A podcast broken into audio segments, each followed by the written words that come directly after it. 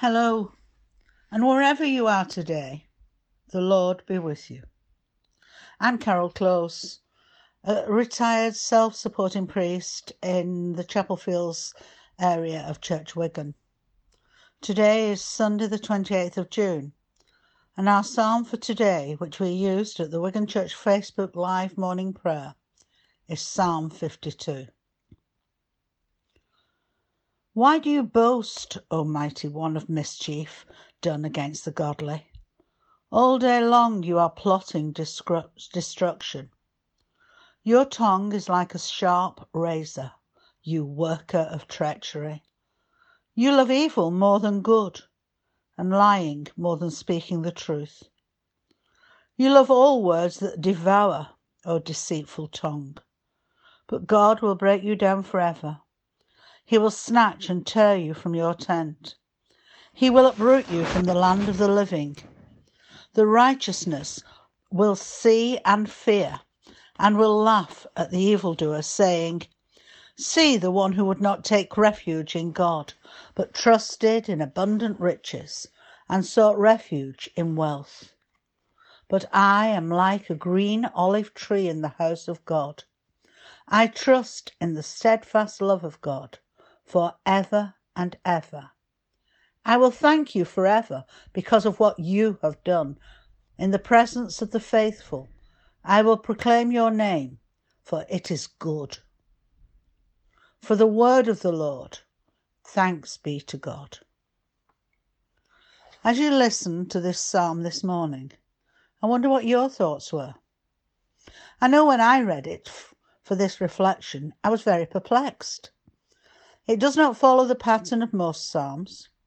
It's not a prayer type psalm, neither is it totally a praise. I read and reread, and then went to my bookshelf to see what Bishop James had said about the psalm in his book. Nothing. Bishop James actually chose to omit it. So I went to my other book on the Psalms. A rabbi reads the Psalms. And guess what? It was not included there either so I closed my books and prayed. Returning to the psalm, it seemed to me that at least the first five verses were almost a condemnation of a powerful but wicked man. And I wondered, was this psalm written when David was fleeing King Saul? Then a God incident happened. Hubby had put on a film. He shouted me to come and sit for an hour and watch. The film was King David. During the film, I saw Saul chasing David to kill him. It showed David being given food by the high priest Ahimelech. After the priest gave David food, David went on the way with the priest's blessing. King Saul arrives and demands to know where David is and in which direction he left. Ahimelech would not answer and the king instructed the soldiers to kill the community one by one until Ahimelech were told him. The Israelite soldiers refused to carry out the king's instruction to kill the priest one by one, ending with Ahimelech. But a gentle named Doeg had no such qualms, and he carried out the executions. I return to my Bible and did in fact find this in 1 Samuel 21 to 22. The mighty one had no qualms about hurting others. I came to my conclusion then that the first five verses of this psalm were in all probability based on this heinous act and David's trust in God to bring judgment on the wicked. So I see David putting his wish for revenge to one side and having total trust in God to deal with the situation. If this is correct, then it links to so many other Psalms where David praises the faithful love of God and states his total trust in God to deliver him from evil. Verse 8 particularly resounds like a tree with roots, taking strength and stability from the ground. So David is kept fully rooted in God taking his strength from his connection with God. And God waits in hope for God's sorry, and David waits in hope for God's plans to come to fruition. My personal reflections on this psalm start in the backstory of the sacrifice made by Ahimelech and his community. Thinking of and praying for those who today are innocent and are still making sacrifices for their beliefs. It brings me to a place of prayer for all who are persecuted for their faith. It reminds me also of my need to make sacrifices for my beliefs, to accept that life can be hard, and never to say, Why me? but to know, Why not me? in both my head and my heart, and to seek God in all places and situations. It reminds me that doing the right thing is not always doing the easy thing, and at times requires great sacrifice. Any one of those priests could have saved the rest by saying in which direction David had travelled. The Israelite soldiers went part way. They refused to kill the innocent priests.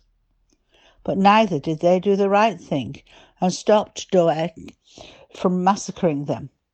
And so often this is my temptation.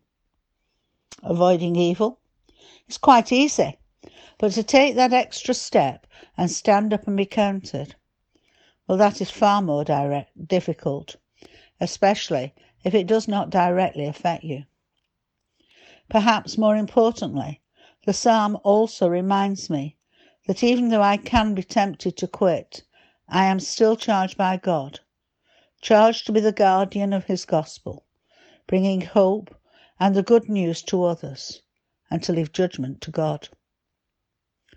When I came to record the psalm, I found this version, which does indeed say it was written in the circumstances that I discovered through film.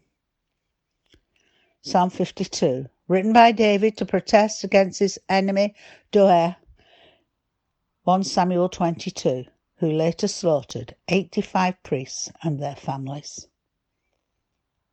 You call yourself a hero, do you? You boast about this evil deed of yours plotting against God's people. You are sharp as a tack in plotting your evil tricks. How you love wickedness far more than good, and lying more than truth. You love to slander. You love to say anything that will do harm. O oh, man with the lying tongue. But God will strike you down, pull you from your home, and drag you away from the land of the living. The followers of God will see it happen. They will watch in awe. Then they will laugh and say, See what happens to those who despise God and trust in their wealth and become more bold, ever more bold in their wickedness. But I am like a sheltered olive tree, protected by the Lord Himself. I trust in the mercy of God forever and ever. O Lord, I will praise you for ever and ever for your punishment, and I will wait for your mercies, for everyone knows what a merciful God you are. Let us end by praying. As we remember the times we have failed our Lord in any way, let us seek forgiveness and help for the future. together with disciples of Jesus across Wigan, throughout Liverpool Diocese, and around the world, we pray in the words that Jesus taught us. Our Father, who art in heaven, hallowed be thy name. Thy kingdom come, thy will be done, on earth as it is in heaven. Give us this day our daily bread and forgive us our trespasses, as we forgive those who trespass against us. Lead us not into temptation, but deliver us from evil. For thine is the kingdom, the power, and the glory, for ever and ever. Amen. May the God of all mercies bless you, bless me, Bless those we love and those we find it difficult to love, today and always. Amen.